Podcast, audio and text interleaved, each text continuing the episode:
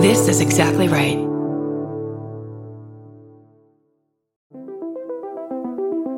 Hi, I'm Erin Welsh. And I'm Erin Allmann Updike, and we're the hosts of This Podcast Will Kill You on Exactly Right.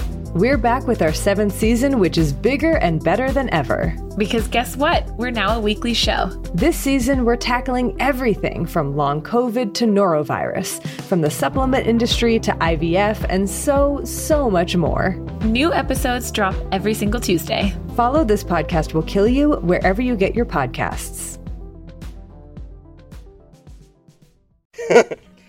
Are you leaving are you on your way back home? Either way, we wanna be there. Doesn't matter how much baggage you claim, give us a time and date, terminal and gate. We wanna send you off in style. We wanna welcome you back home. Tell us all about it. Were you scared or was it fine? Mouth horn. Do you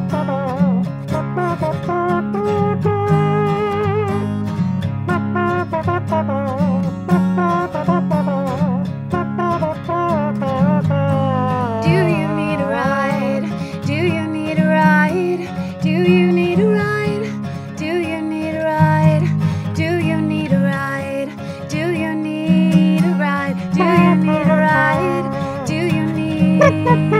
Bye. Uh, with Karen and Chris. Welcome to Do You Need a Ride? This is Chris Fairbanks. And this is Karen Kilgariff. Karen at the beginning of each episode for audio reasons. So we all sync up. Uh, she leads us in a clap, which mm-hmm. uh, sounds kind of religious because your hands were clasped in prayer and so I just heard prayer and I got really nervous remembering. it. Sometimes yeah. right before the clap lead that I do, I say a quick prayer to the podcasting uh, patron saint. It's Saint- convenient Saint 'cause- Cecilia. Yeah, your hands are already in the prayer position uh, through preliminary clap. Why not ask for a little help before you start? You know what? There's never not a bad time to ask a little from God. That's right, Chris. Yeah. Well, Are I you guess nervous? I went swimming today. I just wanted to say Jordan pressured me to swim and I wore a swim cap, which is why I look like I got electrocuted. Okay. All right. I, and I was just seeing if maybe you had been swimming. That's private. I don't reveal any private information on this podcast. Karen, we're nervous. We're both incredibly nervous. I'm nervous because we have a, a real guest today that I look up to. That's right. Yeah. We're so I just want to get that off my chest because usually it's all just flippant and we're we're just talking to our pals. But I, I haven't met Mike yet. And see, I did the thing where before you introduce someone, you're not supposed to say their name, and I did that shit. Ladies and gentlemen, our guest today, you might know him from his many music albums. You might know him from his podcast network or his podcasts. He's been doing it a while. Please welcome Open Mike Eagle. Hi guys, I'm nervous too now because you guys are saying so much nice stuff about me, and Yep. and I, I want to. Can we just get to the pal thing? Can we just be pals so that so that we're not nervous? I think we can do that. There's a setting that I can default to. Okay. It's good to Casual see you, buddy. It's been a while. Remember right, that yeah. last party we hung out at? Oh my yeah. God. remember That when was we remember when we swam earlier? Oh man, That was fun swimming. Hey, next time let's not wear the swim caps, huh? You're right. You're right. Your hair's your hair looks so healthy and good though. Oh, it's Healthy dry and brittle. Mhm. This is just complimentary lighting. I uh I am a big fan of you, Mike, and um I'm a fan of your entire collect uh, project blowed and and Oh, early really? on when I was a kid freestyle fellowship is one of the first I wouldn't call it comedy rap at all. Yeah. No, I don't. I think they would be offended. Yeah, of course. But it was the first album that I'm like, these are these guys are just riffing. They're mentioning skateboards, and I'm laughing a lot. And I know that a lot of it is sarcastic, and it spoke to me right away. And uh, and you are a part of that group. I don't know if Project Blowed is still happening, but it's still like a collective. We don't meet anymore. We used to have an open mic that ran every Thursday for many, many years, but then a guy got stabbed in it, so it got shut down. But we're Yeah, still a family. We're still a family. yeah, you, you- sometimes families there's a stabbing. That's Yeah. it's hard. I wish I hadn't said that. Karen, you want to take over here? You're you're seating the floor after that. Yeah, yeah. You you haven't talked for a bit. I made that uh, lighthearted stabbing joke. Now you go. Here's well, can I? I'm going to ask the question because I've only known you from, or sorry, known of you. I met you when you were at Bridgetown. Yeah, that was fun. It was such a, it was really a good year, and I was it was when I was with Drennon Davis, and it was the last night party. And it was one of those things where it was like, he was like, Hey, I want you to meet my friend. And then I turned around, I was like, Who's this? And you're just kind of like, What's up? And it was like, These are the people that are doing music at Bridgetown Yeah. it was that vibe where I was like, this is, I don't, uh, comedy music, like as kind of Chris was saying, it's like, it's not the greatest label. So then you don't want to like be the person that's like, I'm the guitar comic that's on eighth because, you know what I mean? Like you don't want to. And then, but then suddenly I was like, hey, I'll be in this group if this guy's in it. Sounds good to me. Oh yeah, it, it makes me nervous all the time. I lose my credibility in rap music a few times a year uh, because I do funny stuff. You know, it's it's rough. It's rough. Yeah. That's why I really wasn't prepared to hear about like freestyle fellowship and stuff. like, wait a minute, no, you can't bring that up right now. And- this is two different worlds. Don't let them see. Don't let them see. And oddly, yeah, when I bring that up, I stump most current fans of hip hop. I admittedly don't follow. Uh, I'm an early '90s hip hop guy, and I like that and hieroglyphics and everything because it was in skateboard videos. That's kind of how I got introduced to it. So uh, That's but- real. Yeah, I mean, there's there's an underground access point for a lot of people that had to do with stuff like, you know, skateboard videos. I think like Lance Bangs was doing about a bunch of that stuff, and like, yeah, a lot of a lot of people were brought together that way, kind of representing this kind of worldwide underground thing. You know, like even stuff like Tony Hawk, the video game, like the Yeah. underground songs that they would put in that stuff. Like that was the way a lot of people got on to a lot of artists. Yeah. Yeah, it was huge for a lot of bands and skateboarding. All of a sudden, there's regular people playing that game. Mm-hmm. I call them regular people, those that don't skateboard. Right. All these reggies are out there.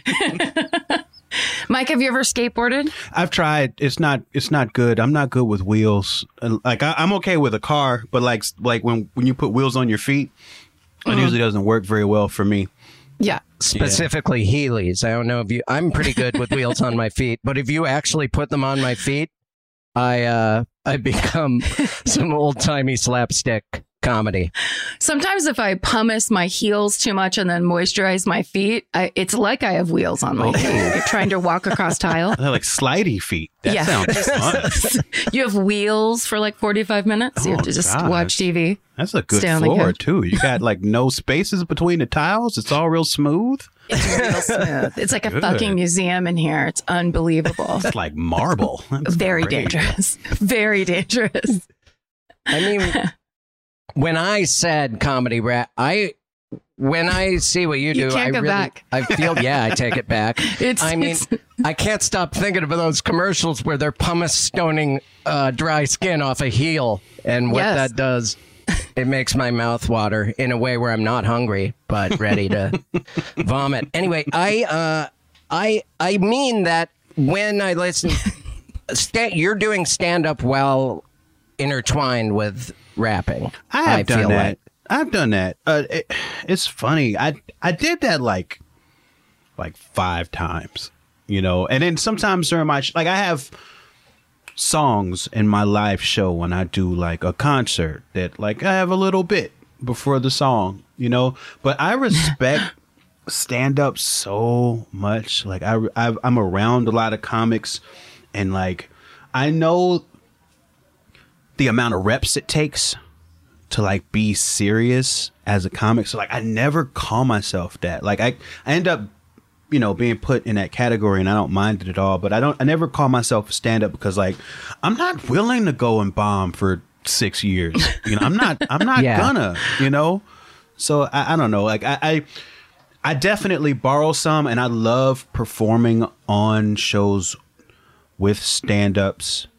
Um, but it's mostly because I really like how comedy audiences listen.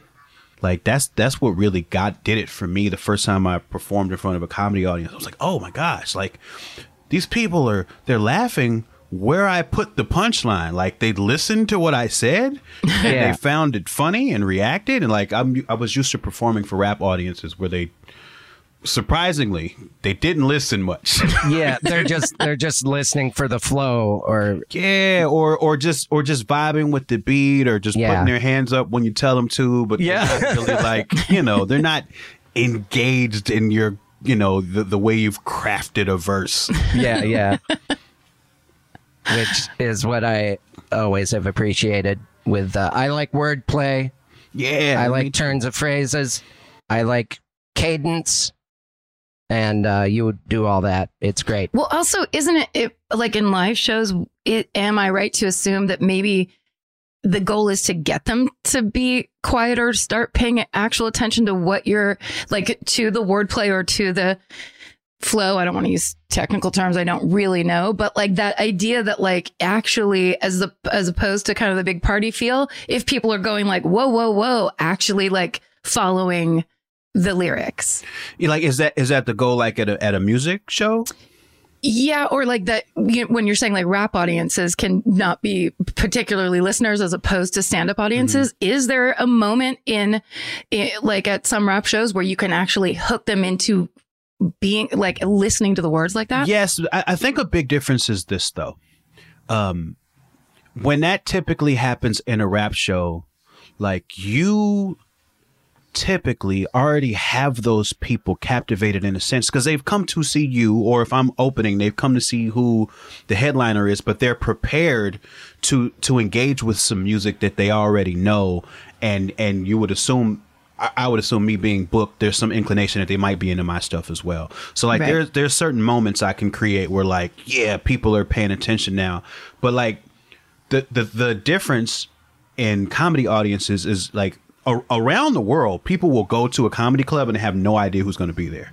They just want to go and sit and laugh, and it doesn't even matter. For Like, general entertainment, I enjoy laughing. Let's go Exactly. to the laugh Have a nice- let's place. go to the laugh Yeah. place. Exactly. Yeah. Nope. Some beers. Nobody wants to go to the rap place where they don't know anybody Sure. who's rapping. That's Yeah, yeah. terrible. And and and because of that, if you're if you're in a situation where you're rapping for people who aren't necessarily uh, fans of what you're doing, there it is a little harder to create that moment of like, okay, here's here's what I'm doing. Are you going to get with it or not? You know. Yeah. And could join the build of it. Mm-hmm. I was watching your Tiny Desk concert, uh, which was amazing. Thank you. But there's the first song you did, you did, you did the first verse and then you went, how are you doing this afternoon? And then ran right into the second verse. Like it, it sounded sincere and there was not one moment for even people to clap or do anything in the room. It was so, it made me laugh out loud. It Is was really that the that's the series that's like in a bookstore, right? It's it's it's in the corner of uh, an office at NPR. Okay. But the funny thing about it is, it's a really big ass room. But the way Yeah. they shoot it, it makes it look like it's in a corner somewhere. It was so funny. That's great. So funny. It's all. and it's also a little on. bit was that like nerve wracking because it feels to me like it's so pared down at the it's almost just like it's you're either going to do it or you're not going to do it in that moment Yeah, uh, I. It's it's challenging uh, as a rapper because. Like okay, I'm very used to have to performing with beats and having like a, uh, a a monitor so I can hear what I'm saying back at me over the beat, but they don't allow any of that. Like there mm. was no amplification of anything allowed. So like I'm trying to hear myself over these musicians who I'm like not very used to playing with. It, it was challenging, but I also have learned that if you're rich, they let you do whatever you want. So, but I, I just I didn't I didn't I, I didn't have those privileges, but I've learned it. Okay, you know, yeah, maybe one day I'll be able to have a monitor. type desk. Yet and that also applies reason to everything else. Yeah, Sorry. it applies to all things. In Yeah, life, yeah. Actually, yeah, it was it was one of those lessons. It was one of those lessons. Hey, yeah, that's funny because that that set started with a trumpet, right? Yeah. So like it was, it must have been kind of loud and Yeah, something was. to adjust to. Yeah. It was, and and we practiced a lot and everything, but I think it was just like this stark realization when we got there that like, oh, they were serious. I'm not going to have a monitor. Like they really, they really meant that. Like no, you just have to be able to hear yourself in in some way that sounds impossible to me. It almost feels like a musician test when I watch people where you know like being able to being able to do it without Yeah. hearing yourself and sometimes being drowned out is. I mean, that's a real like it's a game show for musicians Yeah, essentially. it's It's like, not easy, and and there's, Yeah. a, there's a lot to lose. with that NPR crowd. Yeah, well, Goodbye. Goodbye. hey. How was your quarantine, Mike? Yeah. Oh gosh. Uh gosh, it was so many things. Um so like I moved into an apartment and then like 3 days after moving into an apartment, I went on a tour. And in the middle of the tour is when everything shut down. And so like my my world had just changed and then I went on this tour and then that stopped and then all of the plans like all of the income everything like crashed like really quick. And there were a couple of moments where they were just like really dire um last spring. But the first thing that happens is I started doing this thing. I started doing a fake radio show on my Instagram every day uh, we called it Quarantine Drive Time Radio, and we did it every Monday through Friday from like April to December. and like it galvanized this like group of people because the whole reason we were doing it originally was I was watching people lose their minds because they didn't know what day it was. Yeah. And being a musician, I was used to never knowing what day it was. Yeah. So I made myself a shepherd of reminding people what day it is. And we built the radio show every day around like what day it was.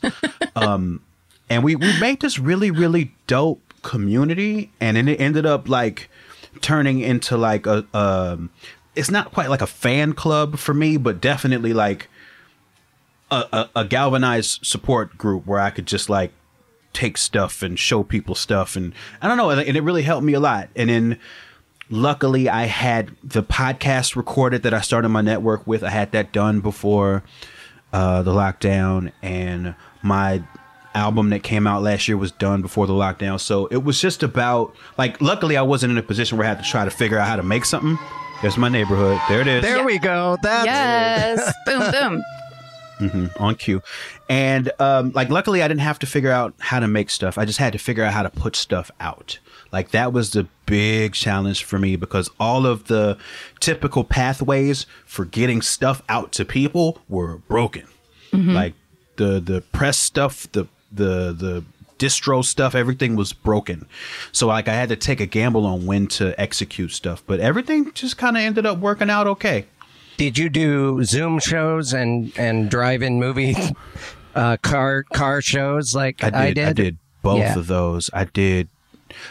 I- learned pretty early on that the Zoom shows were not going to work for me. Yeah, I know. I just kept doing them. I just Yeah, kept like, doing them. I had to stop at some point because I don't know. It, you know, I learned a lot about what I get out of performing Yeah. last year because I wasn't getting it when I Yeah. performed, and I just felt empty and dead every time. Yep. Like I for two days. Yeah, yeah, it was like a hangover. It was Yeah. terrible. Yeah. So I learned the Zoom shows wouldn't work for me. Those were excruciating. I ended up going on a drive-in tour with, with, with Hannibal Buress last September, where he was doing, you know, his act, and I was an opening act on that tour. So that has to be a great audience that's receptive to suddenly seeing hip hop, right? except that they're 50 feet away from the stage mm-hmm. Right. in cars. In Yeah. cars. and when they applaud as we assume they were doing Yeah. couldn't hear anything Yeah. it was terrible See, I, I did it on a hot night, and you could hear windows were rolled down. They were being a little loosey goosey, and they were trying to honk like beep beep beep. It wasn't laying on horns, yeah which would trouble me. It was like little spurts of honk. They they have to be good honkers. So Hannibal's tour, I think they, they thought they were getting ahead of it, and and they had a lot of uh, signage and instructions on the big screens around every show that said, "Don't honk." Oh, really? Really? Yeah. Oh no, that Yeah. changes. So people were when when instructed to or or when they felt compelled to react, they would try to yell at the top of their lungs or try to clap and it just it was lost. Well, I I understand I understand someone saying no honking because in traffic it it means hey, do you want to fight? Yeah. But what I what I didn't expect, uh, the, the improv did these drive-in shows uh, in Irvine, and and right away I was like, oh, this I need it. I like it already. It took a minute. It's weird to have a bunch of cars honking. But I immediately loved it, and I couldn't have predicted liking that. I understand someone making a no honk rule, but it worked. It works. Yeah, I, I think in retrospect we could have used some of the honks. Yeah. we should we shouldn't have told them not to honk at It all. was buoyed you as you perform. Oh, well, I, yeah. We did. Um, Chris and I did the same Zoom show one night because people were playing like Quiplash games, you know, like, uh, and doing those comedy shows. And I, it just started to, it became it, to me. It felt like it wasn't just like, oh, we all wrote a joke for this phrase and everybody liked that person's more, which is a pretty hilarious thing to put yourself through. Mm-hmm. Yeah. When you're already kind of like isolated and questioning your entire life. Suddenly you're you're in a competition. Suddenly, You're, you're in a competition, and then you start hating everyone else. And you're like, "This is a dumb game mm-hmm. that we're we all came together to play just for fun and to do something." And now it's like I'm super competitive and like that wasn't fucking funny, and you're a hack, and like it brought out in me. All of the things that I was trying to escape from doing the show in the first place. And I was just like, this is very ironic that I am this, like, I feel lonelier and worse and angry as I get off this stupid game that's just to bring people together. because you're alone in your apartment, yet at the same time you're at a judgy high school party yes. where everyone's like- being categorized. Yeah, yeah, it was a I, I gotta, weird. I gotta say that those though, because I did Quiplash stuff like a couple of times. Those are probably the best of my Zoom experiences, because because really, what it came down to for me was my my performance setup is like very like technical. It's a lot of like beat machines and stuff, and there is just no accounting for like if I press a button over here, there's no accounting for what people hear over the internet. There's no there's no Oh, there's wow. nothing I can do to to ensure that the sound people hear is what I want to hear Oh, or what I am hearing. And and that's what would drive me up a wall was yeah, that that's horrifying. I'm putting out, you know, the the energy I'm trying to put out in a song and and, and the music that I put out last year in specific was like very emotional. And then to like, you know, I'd get these texts afterwards from people who knew me like Oh, the sound was messed up like half of the set. Like, oh, that's wonderful. That's fantastic.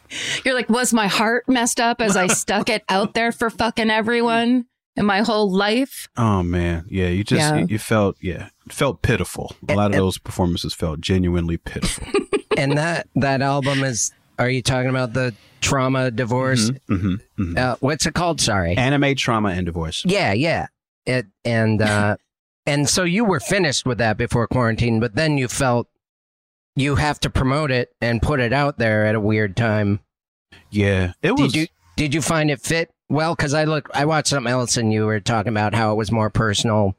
Uh, did it help that we were all going through a weird time, almost to? I think it, it you know it certainly helped helped the project resonate with people. Yeah, I think it it it did, it did at a lot of a lot of moments. It felt very like self centered, trying to promote it. You know, like like it was already felt kind of gross anyway because it's like all personal, and I'm trying to sell it. You know, Yeah. I'm trying to like like point people to it and get engagement around it and all of that robotic stuff. yeah. Um, but yeah, then on top of that, like people are going through really real stuff. People are dying. People are losing jobs, and um, you know, it's like, yeah, here I come with my bullshit. You know, Yeah. it, it didn't seem like the best timing, but it. I think some of it did did resonate with people because it was such a dark time. Yeah, I was Yeah. going through a similar like uh, while when my special came out that I felt I needed to tell people. Meanwhile, everyone's marching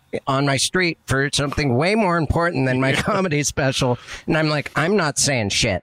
I'll let it sit out there for a little while, and then maybe occasionally mention it. But like you said, it it, it a lot of things that we do resonated with people in the past year, and it it's worth it. But mm-hmm. I'm like you, I'm not. I'm not gonna shove it down people's throat, even though that's part of our jobs. Yeah, and that's that's that's the that's the part that I think is more and more becoming our job as things, um, you know, everything gets more digital. It becomes us who are the like we, we're the needle movers ultimately, like with our social media on how our products get marketed, and it's kind of just where we are. Yeah. When did you you already had a pretty steady hip hop career, but when did you start intersecting with comedy? How did that happen? Was that in Chicago? No, that was that was in L.A. Oh, okay. um, that first time that I was I was describing earlier, that first time I performed in front of a comedy crowd, it was at UCB. Oh, okay. Um, yeah, like so I like wormed my way into being an ass cat monologist. yeah, yeah. I've done that. It's really Yeah. fun. It's Yeah. self indulgent, but ama- they're act. It's the best. I love yeah, and and the way I did it, I just like did a couple songs and talked about where the songs came from, and then you know they they they riffed the sketches off of those, and it was just really, it was very just fulfilling for me as a as a writer to be in that sort of environment and and I just kind of started chasing it from there pretty much like I the second time I did the ass cat thing I made sure I had it I had it um videotaped cuz I then I used that to try to get on other comedy shows like I Oh, ended up wow. getting on um Paul F. Tompkins show at the Largo because I was hounding him with this video. look, look, it works. Proof. and yeah, and he and he, you know, he uh, got me on a on a couple of his shows, and that's really when it started to take root because then like I started to be like part of uh, the community. You Yeah. know, like meeting people and you know, and and somebody would invite me on their show and somebody would see that and invite me on there. And like, you know, and and that's kind of how it really kind of took hold. Yeah, and that's a perfect fit because Largo is the only place I've seen where music and comedy are married and it works. I it it's so hard to make it work. It and, is.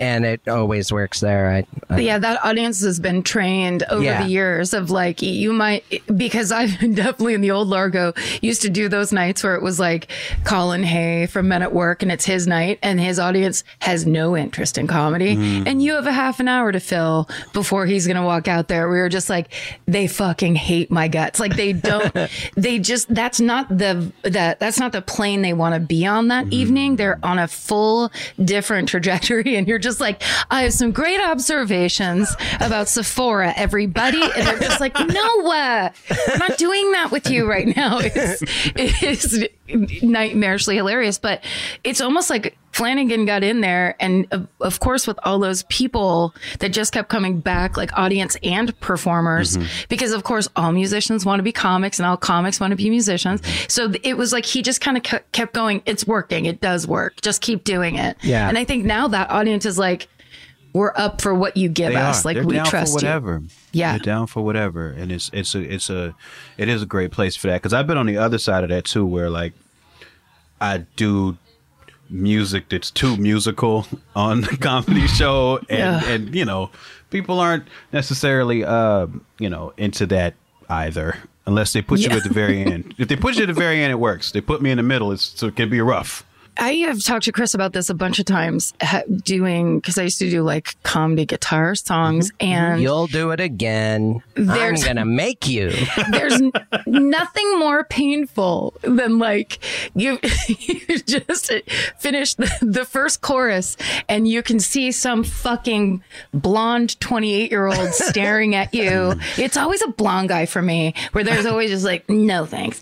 And you still have, you're just like, why did I write four verses in this song? Like it just, you are trapped in your own fucking idea Yeah. and it hurts it hurts every muscle in my body like that's the thing of the make or break of like when it goes great, that for me, um, comedy music is like the best cheat in the world because you don't have to do the moment by moment speaking performance. You're just like, and away we go, and everyone's going to go with it. And it's high energy, or it sucks and it tr- slows time down. It does. It does. You- Horrifying. You, you get you get trapped in that in in watching every lyric come out of your own mouth. like it, it can be. This was my idea. So was this. This was my idea too. Oh my god, it can be so excruciating. Yeah. What was the reason? Did they give you a reason when Comedy Central canceled the new Negroes? See, God, I said it, and I don't. Did they cancel it because they were uncomfortable saying that word? Do you think the executives, You know, are like, is- I can't say this anymore? It's so funny because, man, that title ended up being such a story on its own. Like we never could have imagined how much, like how much we'd end up having to talk about that. really? Like, Like- it was Yeah. splitting the room? Oh man, it was from the very first pilot test. It it came to our attention that the title was a fucking problem. We ended up having to reshoot part of our pilot to address Oh, wow. the title. like and and that didn't really work either because what happened is that we had a title that people would have a reaction on and they wouldn't i- if they had a negative reaction they wouldn't go watch the show to see whether or not the title gets explained they were Right. just out Yeah, and yeah. they were just telling other people to be out on Twitter, yeah, upon Yeah. reading it the first time. All I had to do was hear it said in Baron Vaughn's voice, and I'm like, oh, okay.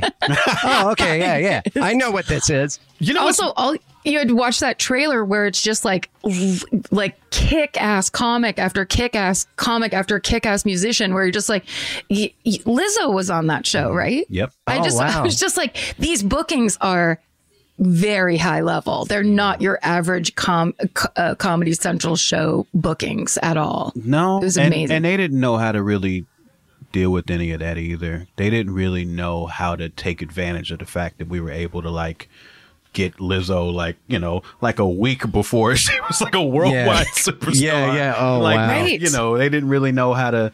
But Well, of course they don't know. They're all just 25 year old executives. But there Sorry, was stuff we that's didn't my know opinion. too. There, there was stuff we didn't know too, honestly. Yeah. and and like even like getting Lizzo, like the way we got Lizzo, because she was signed to a major label, so like.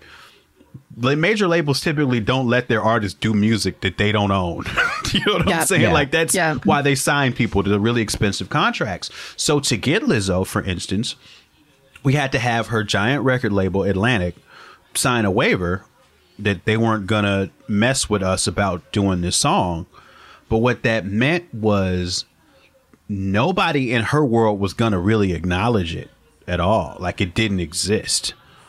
And and they went one f- they went one step further and like got it taken off of some very important playlists. Wow. Because they aggressively did not want it to exist because they weren't making money from it. Did she kind of blow up sometime in between taping that and and when it was going to air? Yeah, she was already like popping when we taped it. But Yeah. I think our episode with her maybe aired in in May, and then like by June she was everywhere. She was Yeah. absolutely everywhere. I wonder if that was right before she did that Coachella that like it was almost like she, people had been t- saying the name Mm-hmm. and then she blew doors at Coachella in a way where people just couldn't That stop sounds that about sounds it. about right. Yeah. That sounds about right. Like the next thing I remember is like she was half naked at the Lakers game. You know, what I'm saying? it was like the next thing. Like, Yeah. it was. It she was was. so ready. yeah. So I think the story now is that you and Baron broke Lizzo and actually are responsible for that? I like that story. her That's what worldwide I'm fame. reading. I, I like that story. That's story. what I would do. I'll I'll take the the the social cred percentage points. You know, Yes. however that deal gets The, the back end Yeah. of Lizzo's career, like a girl. So, So then, sorry, go ahead. no, go ahead. No, I'll go ahead. That's fun. uh, did you? Was that an audition thing where you just met Baron for the first time, or were you Oh, already no, pals no, with him? Yeah, we we had been working together um, for years, and New Negroes was his concept that he built at Bridgetown. He was doing it there, I think, going back to like 2014, 15, something like that. Uh, and then he brought me on to that, and we started doing it uh, at different festivals around the country, and we started doing it as a monthly uh, here in LA. And along those, along that route, it developed as a TV concept as well. So we like, Did you do that at it to Comedy Meltdown? Central. Was that a Meltdown show? I don't think it was a no, no. We did it. We did it at uh at uh oh we we, we did it at UCB for like two years, and then Mm. we did it at the this place. Virgil? Yes, the, The Virgil. Virgil. Yes. Yeah, I a hundred percent remember it at UCB Mm-hmm. because they used to have stand up there. There was that used to be a hang. It, it's still there, right? The ver- the the one Is across from still there? the Uh, Scientology no, I, one. the second one. The second one's gone. Yeah, right? yeah. The second one's Yeah. closed down. I do believe the first one's there. I just don't know if it's not open. Is it? I don't think it's open. I don't know. I don't know. Yeah. Gosh, should we go down there tonight? Yeah, be let's like, go. it's time to Let's go. reopen. Let's egg it. Well, that was just my idea. Sorry, that was just my idea.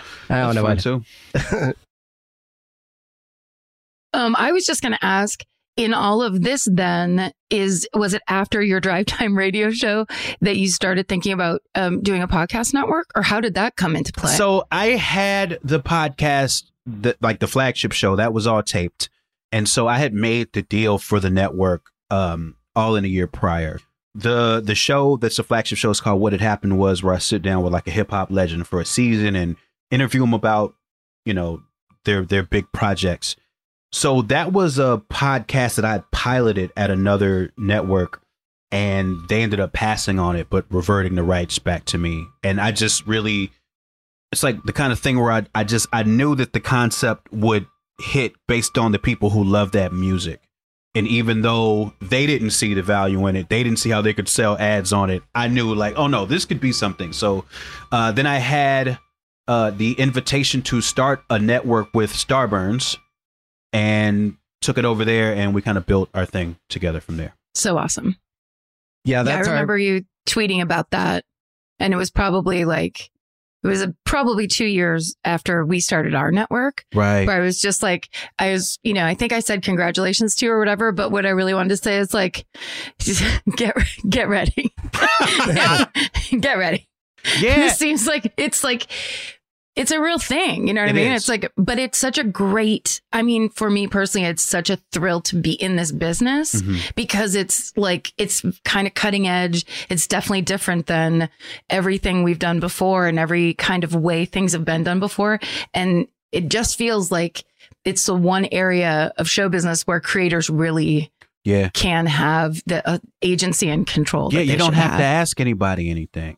Right. Like like as long as you can press record, you know, like can literally do whatever you want. And if you believe in something, you can make it and try to sell it. And and yeah, I mean there, there's there's just no upper limit to the options you have as a creator in this field. Um I'm still trying to figure it out though. Like I still don't know how any of this shit works business wise. but like but you know, it's it's it's certainly fun so far and I've assembled like a a collection of shows that I really, really believe in a lot. So we'll, we'll kind of see where it goes from here. Yeah. When you when you started by uh were you kind of making fun of drive time radio like the kind of radio you have to do at six in the morning to promote something because that's karen that's our favorite game Yes. welcome back to the bean and the dumb girl oh did you watch that game oh no, I. I don't know. I don't know how to watch. all right, be quiet. Oh, we got the freeway connection coming up. Yeah, I mean, you know, I'm I'm a guy. I, I'm- I'm a Chicago kid, and I grew up listening to Mancow. So like, I have Yeah. a special place in my heart for that stuff. But Yeah. I, I didn't really, um, I didn't riff on that theme so much as I just like wanted to program an hour. Sure. you know. So like, I just kind of rolled with with the with the drive time name for that. But yeah, didn't- no, it would have been a mistake to jokingly mimic it. I know that. That's No why one we, wants it. No, one, wants wa- it. That's what I want to do. Is all. That's all. and so it's just coincidence that is Baron Vaughn a Chicago comic? No, he is from Las Vegas originally. Oh wow. Okay, I knew God, that. that's But Baron, that's so Baron Vaughn to be from Las Vegas. It's That like, is like not a real place at all. Yeah. It's not a place to be from. with his Name sleight of hand person. shuffling.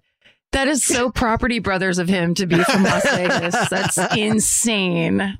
The pro- oh my god! The what I performed in Vegas opening for Daniel Tosh and Hannibal did a, a guest set, and the we turned and the Property Brothers. I didn't know anything about them, but they were both in there. With their shoulders were touching, and they kind of hovered into the room. Do you want to play, Danny? And they both had these girlfriends that looked like sisters, really. And I, I backed out of the room. I couldn't. I remember Hannibal and I were both freaked out by the Property Brothers. I Oh, didn't they know. were like the they were like the VIPs at Yeah, the comedy yeah. show. That's- wow. yeah, and they came in and and uh, and Daniel made fun of them and said they slept in a bunk bed, and then they left. it was like a. But Hannibal was there. the He was in the room. Yeah, they bought the place, fired him, Yeah, yeah. fired themselves. Yeah, well, that's probably why I haven't worked there since. They own the Mirage or whatever it was. That's fine. But yeah, I just assume uh, Hannibal's Chicago. I I wondered if you were in the comedy scene back then, but it's interesting that you stumbled on it at UCB. I didn't know that. Yeah, I was just a fan of comedy before before that, really, and I'd always been like a huge fan of it, but I'd never, I never realistically thought that there was a way I'd be connected to it at all. As a, as It's a funny. youth, Yeah. My- uh, well, it just made me think because Chris and I have talked a lot on this show where, which before uh, quarantine, I think we were both very like, you know, happy, grateful or whatever for like comedy festivals and those kinds of comedy hangs where you, and during quarantine and doing the show, we talk about it like it was pure heaven. Like, remember that one year at Bridgetown when you put a refrigerator box on and you fought yourself in the street where it's like, it's be, it like these hilarious memories, which I think I t- have always taken for granted because comedy's like, I was always a fan and I loved it. And then I got to do it. And then like it, I was in it for the hanging out. Yeah. Like Mhm. I never, I was always like, well, I can do a set, but it seems like the audience, I don't know. Like it always seemed hard, Yeah. but it was the hangout part was so worth it that we, I don't know, just the, the festival element or like the, the culture and the community vibe of comedy is just so like enlivening. it is. And I, I never appreciated it like I did sitting in my house alone for a year and a half Yeah. where it's just like God, that really is a um a very nurturing thing. It it like gives you a lot. Yeah. You know, it, it's funny. I, I so I was talking about. Uh, I was on a tour last year, and uh, the world shut down in the middle of the tour, and you know, the first way that I knew that shit was real was that they canceled South by Southwest. I Mm. was like, because that never fucking like people die at South by Southwest. Yeah. and they keep it going. Like, yeah, yeah, people yeah. cars, people get kidnapped. They fucking Uh, do Karen was. Did, I, was on that street when that Oh happened. my the car. Standing I s- I- feet from the people that got. m- m- I was run last over. in line and then I walked away going, I'm not going to wait for X when I can hear them right here. And then the car turned up the street. Holy cow! Yeah, I was I was on a tour and we were driving into Austin as that happened. Like that was wow. Yeah, Yeah. So Crazy. you know, I, I talk about that South by being canceled usually because that was uh, like I was gonna make a lot of money down there doing a bunch of things, and so like it was a big blow to me financially. But I also know in my heart that I that I was I was set on that Sixth Street experience Yeah, with with like in my world that's like the com- the comedians the musicians like it's always such a hang and it's like Yeah. an epic hang it's like a That's like where you I said use the word yeah. nurturing like yeah, it's it's that kind of thing where like there's I got buddies of mine that I still pick on about stuff they did in in the green room of South by Yeah. Southwest like two years ago. You know, it's it, you- but you're you're you're spot on about that. Like that's that's a big part of what's been missing, and coming from especially like uh, underground rap, like we don't have that. We really don't have that. There's not enough of a. There's not enough. Really, there's not enough success in it for, for there to be that sort of community. Like we don't have events where we all come together typically. Um, so finding that community in the comedy world has been like secretly big for me. Yeah. Yeah. It's lovely. You find you find it way more like a friend group and nurturing among other comics and everything that maybe isn't in the hip hop scene. A hundred percent. Because because there's th- uh, it's just hard to like. There's there's there's luminaries in, in independent hip hop, but it's th- they're we're very rarely all brought together for any reason. Like everybody's kind of scrapping and scraping by on their own, and and people are doing their own gigs, and uh, it's just it's just not very often that we're able to experience each other. Where you know in comedy, like you know we would do, we did New Negroes once a month at UCB.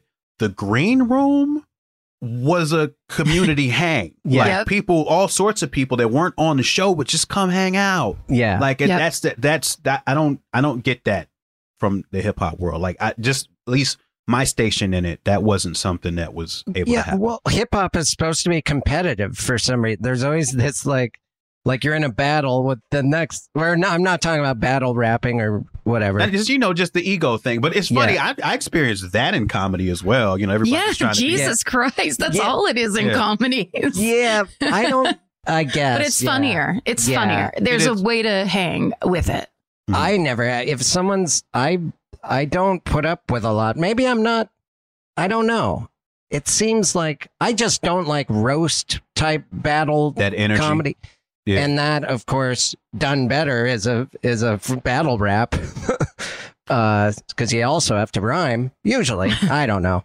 It's just that whole element uh I just want to be friends, you guys. Yeah, me too, man. I bring the friends vibes too in, in both worlds. I'm not I'm not roasting nobody. I'm not battling anybody. Yeah, do you not you're probably good at battle rapping, but you yeah, I came up. That's that was my start in rap was battling. I, I did battles before I ever even yeah. wrote songs. Like that's just Did the, you always the nature of the f- feel bad? I would feel bad even if it was a good joke or a funny rhyme. Oh, I man, would I feel was- bad.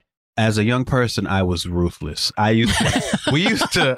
I remember somebody reminded me once because we had a friend group in my high school, and we were all like the rapper, break dancer, graffiti guys. Everybody knew we rapped, and it was one day where like we were just like on the train in Chicago, like battling our female friends. just bat like for no reason. And and somebody told me something awful I said about one of them, and I was like, God, it's terrible. But then I thought about it, and I remembered that moment. I was so pleased that I Yes. came up with this clever, awful thing to say. You know, but that's just that was just I don't know that that was the only thing I cared about at the time. Yeah. it's the name of the game. I mean, like Yeah. it's it's almost like yeah, it's just in, it's high level wordplay and then kind of like social bravery because it's like I'm about to ream you right now, and I also know you're going to try to do the same thing to me, Mm-hmm. and I trust myself that I can think of like Yeah. the metaphor that's actually going to be Exactly. funny, accurate. You know, it's that those accurate ones are the greatest when you Yeah. you know whatever. But yeah, that's uh. The one that- the I one- very much relate to like if it's a great insult, then hurt feelings be damned because Right. look at my accomplishment. Like that's my entire life. I'm not. Yeah, I'm not proud about how uh, specifically mean I know I can be. Uh, Yes. I don't. It doesn't feel good. Yeah. I certainly, I certainly could not like the things I used to say in battles back then. I, I don't think I'd have the energy to do stuff like that now at all. I don't think I'd be able to look myself in the mirror and say say mean rhyming things to people the way that I used to very easily.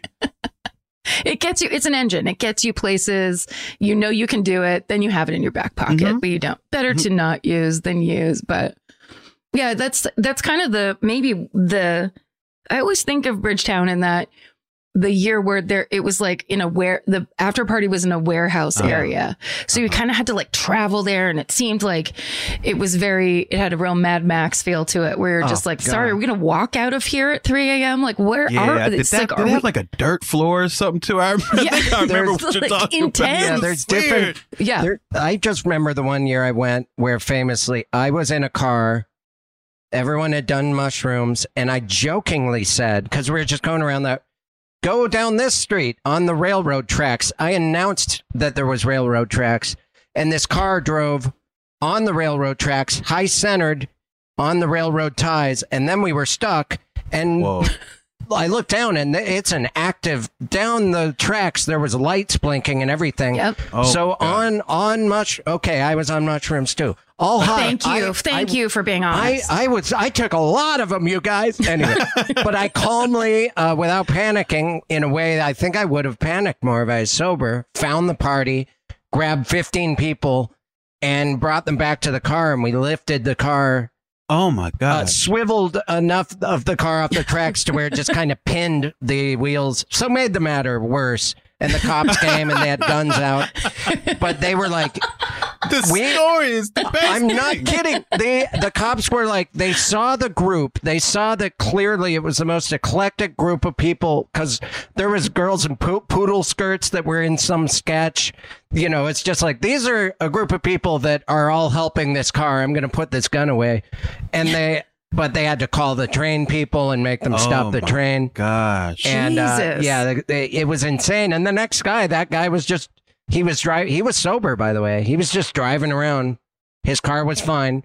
We but they had to stop a train. It would have hit the car. That sounds like a real nightmare on mushrooms. Because Yeah. then you feel like the everything in the world is bad is your fault. Like it's all I, on you. I discovered that no, just saying the wrong thing in a green room is horrifying on mushrooms. When when shit hits the fan, uh, all of a sudden you're at a heightened performance ability, or that's what I experienced. And then an hour later, I'm jumping into dumpster or whatever.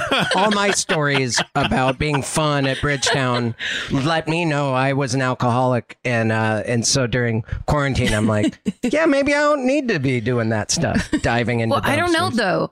I, w- I will I argue miss this. it. It's a four day weekend, and you're never gonna, you know, you're probably you'll see these people again, but they don't care. Why am I bleeding the next day? Bleeding? Oh yeah, I was punching that garbage in a dump.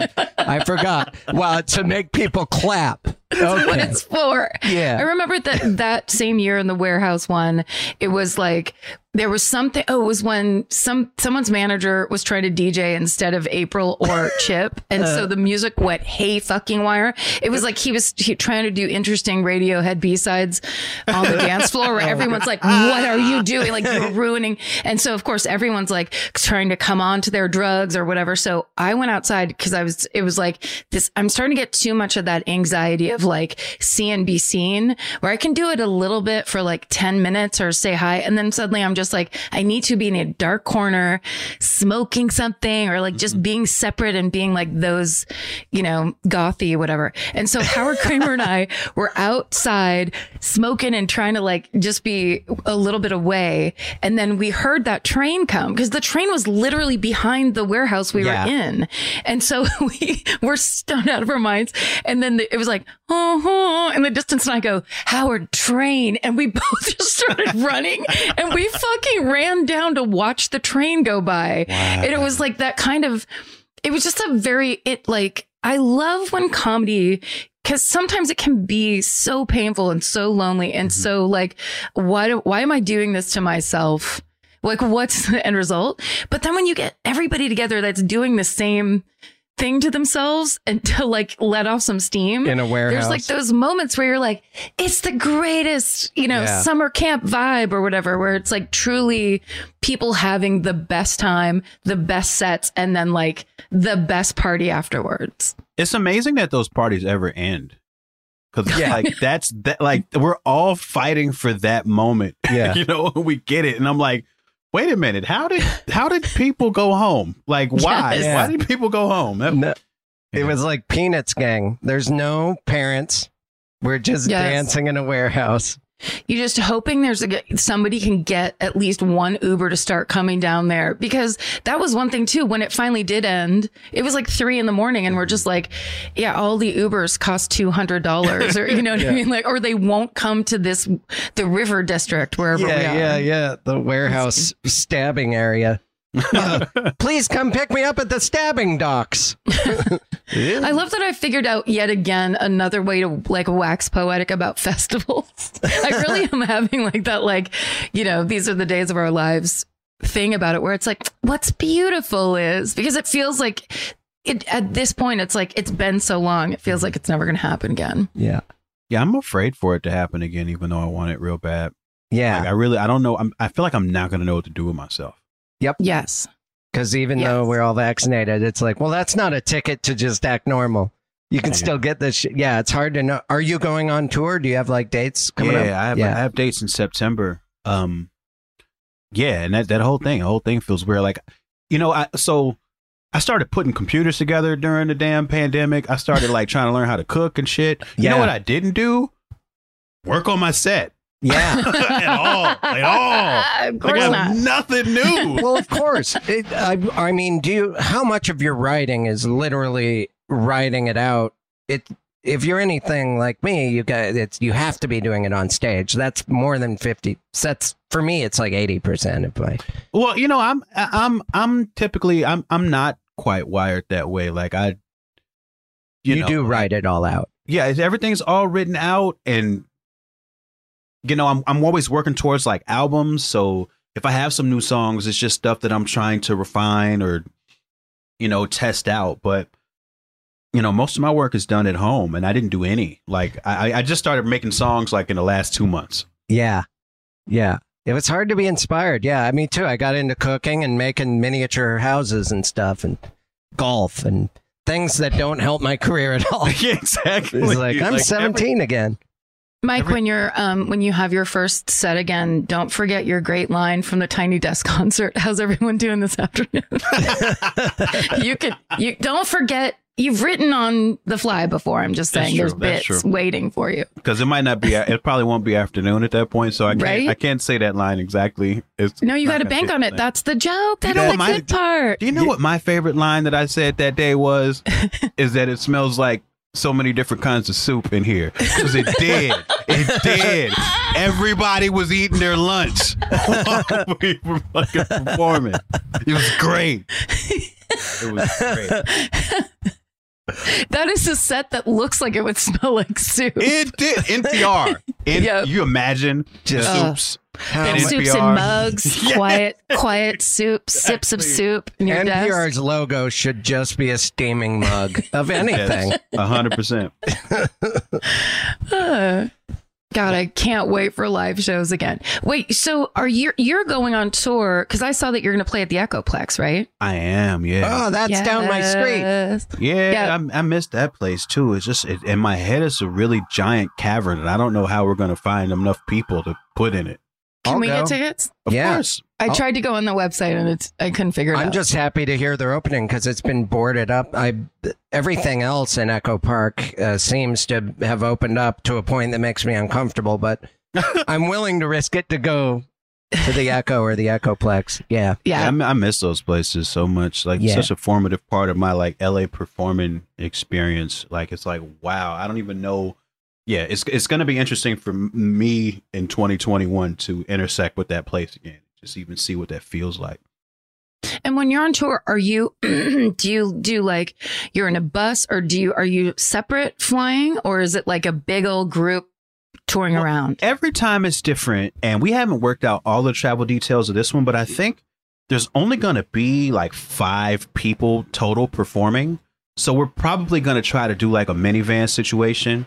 Yeah. Uh, and you know, the whole like the old school traditional drive all day thing and get there and sound check, that sort of thing. Like I've done the bus thing a few times when I've like opened for bigger acts. That shit is incredible. Someone yeah. driving you. Well, it's it's not even just it's it's the um, it's the time like because when you do the bus, you all load up the bus after the show, and then the bus, you know, like the driver's been sleeping all day, so you just drive all night to the next town. Uh, you wake up, you're there already. yeah. You can actually like enjoy the city. You can get a bagel. You can walk around the town square. Like you can Yeah. do all of this stuff that like we never get to do. Like we never get to experience a place when we drive all day. Yeah. When we Yep. get there, it's like time to work. So luckily, like if we're lucky, we get to even like stop at the hotel. Um, but typically, yeah, we don't get to enjoy it much. Yeah, it's funny how much of tour I'm I'm going to Portland that next month and I'm nervous for a number of reasons, but I sometimes don't look forward to doing stand up. And then I arrive there and I'm like, "Oh, this is this is great." I I just don't look forward to flying. I don't like the travel logistics. That's what I never will look forward to. If you could take that away, Mm. it would be the best. I need to get a bus, is what I'm saying. I love the idea. I have always like had a very romantic notion of the bus because, first of all, to me, it's still like what musicians, how musicians do it. yeah. And yeah, it like I love the idea of keeping everybody together because it's the same festival vibe. Yeah. But it is like, you know, whether you're it's business or you're just watching TV or bored or whatever, but you're still kind of it's like still the group hang. It which I think is like that's so fun. Wait, do you It sleep is. in bunks? So then, Yeah, it- you sleep in you Ah, sleep in like see, fucking coffins, man. that's summer camp too. That's great. Yeah, Yeah. It's it's tight. It it really it really is dope. Like it really is dope. Like that common area, like during the drive, and like you know somebody's playing beats or somebody's playing PlayStation, and you know like you know it's it's it is the communal thing, and it's on wheels, and it's and you know you're just waiting to stop and get a coffee somewhere and get back on the bus. Like it, it's just really nice. yeah. Really nice. That's the good shit. Is there any plans to ever do more Project Blowed stuff like with Aceyalone and those guys? Do you talk We- to them? Are they your friends? We get together at least once a year. We have an anniversary Okay. party slash show that we do uh, over here in Leimert Park. There's always like the biggest, dopest like family reunion every year. Um, and I and there's there's some I talk to more than others. Like I talk to Abstract Rude a lot and Myka 9 a lot. You know, like and, and those are just like my my big homies, and I'll and I'll do whatever, anything they ask me, anytime I'll do. See, yeah, Fucking that love those guys. that I that that make I nerd out so much thinking about you being friends with them because, like I said, that that that and the Far Side and uh, Mhm. you know that everything that 1993 era of me loving all that stuff. It's Did you see Gift of Gab passed away today? Did you see that? I did not see that. I'm- yeah, he did. Blackalicious's uh, oh no. Gift of Gab passed away today. Yeah, I love Blackalicious. Yeah, they're amazing. He was an incredible writer and rapper. You know, so rest in peace. to him. Yeah. gone gone Yeah. too soon, like so many others. So many others this year. It's been really bad.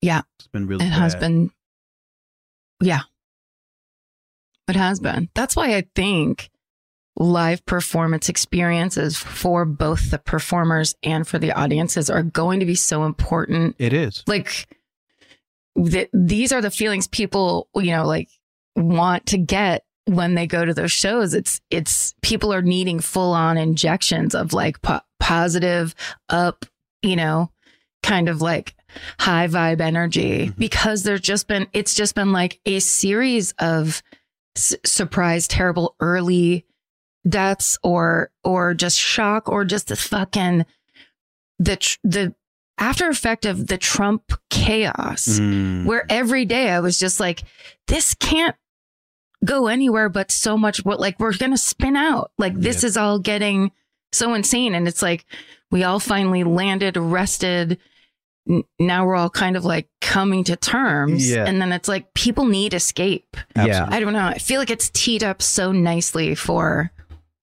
big shit like Good time. big shit at the echoplex Big shit and i good- want to stand in the echoplex and listen to people fucking scream at the top of their lungs yeah, that's what i want real Just bad making out with wallpaper or each other. punching garbage. Yeah. Yeah, God. I can't wait to get into another trash can and dance with wood with nails in it. When when are you doing that show? Or when is that? Um, that's in September. The Yeah. date on that one is September, I think, 18th. well, I'm gonna be there, and so is Karen. Karen, Yeah. you're coming. Yay. yep Yeah. absolutely Oh, it's the 19th. I'm sorry. So it's, it's, it's the 19th.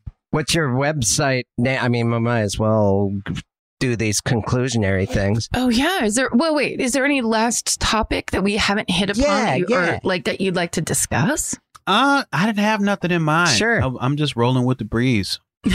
Well, I hope we were windy enough. A lot of wind. That's the one thing we can't guarantee. Yeah, you're you're the coolest and uh, nice, and it was really cool to have you on. Um, oh man, it's it's it's my fans. pleasure. It's it's great to talk to y'all. yeah, tell Aceyalone hi hi for me. Oh, okay.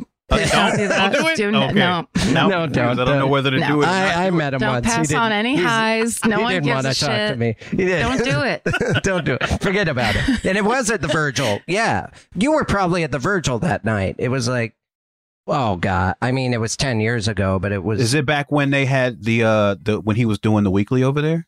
Uh, yeah. Yeah. It was a series. Probably was. And probably uh, was. Yeah, I used to. the I used Grouch. to- Who's the Vermont? The Grouch guy? The. I don't know. There was a bunch of. I don't know. It was a great night, but uh, yeah. yeah, maybe you were there. I don't know. I didn't know Probably. you I yet. used to, I used to be over there as much as I could in that era. I, I was like helping them put that on and like Yeah. doing design stuff and all of that. Man, that was that that was my part of my formative years here in the city. Oh, cool. Well, in the Virgil with their with Yeah. their signature cocktails and their their copper mugs to drink things. We're Yeah. just like, really, guys? You're all and you're all wearing suspenders? Okay. Yeah, I love the suspenders and the old timey tapestries behind you. I just, Really. I love. Having to walk through the stage to get to the grave. Yeah, yeah. Yes. and the stage, I I used to get really self conscious, and I realized this stage is sized down like one quarter.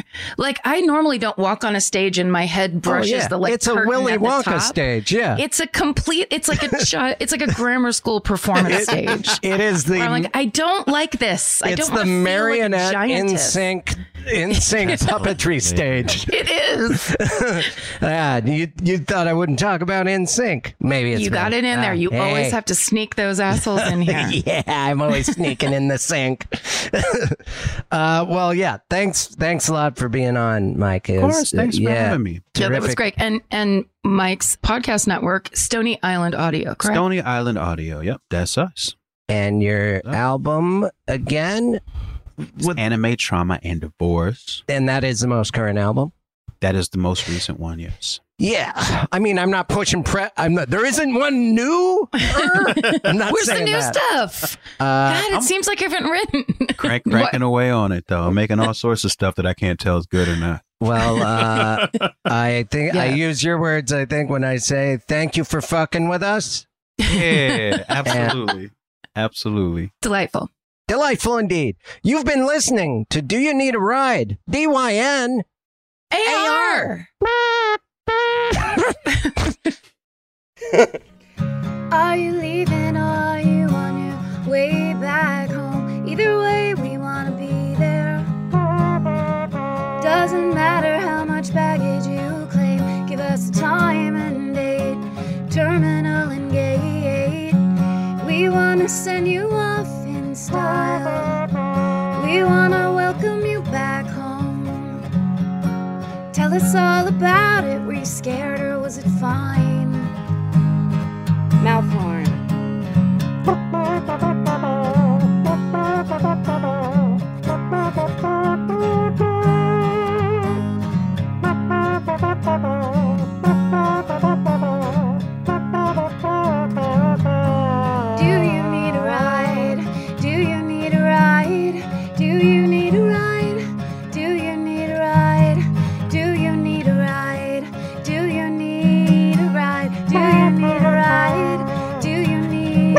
a?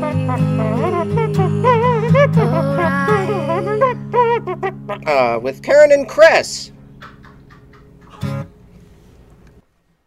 I was just trying to show off mouth horn to Mike. I, I'm pretty good at mouth horn.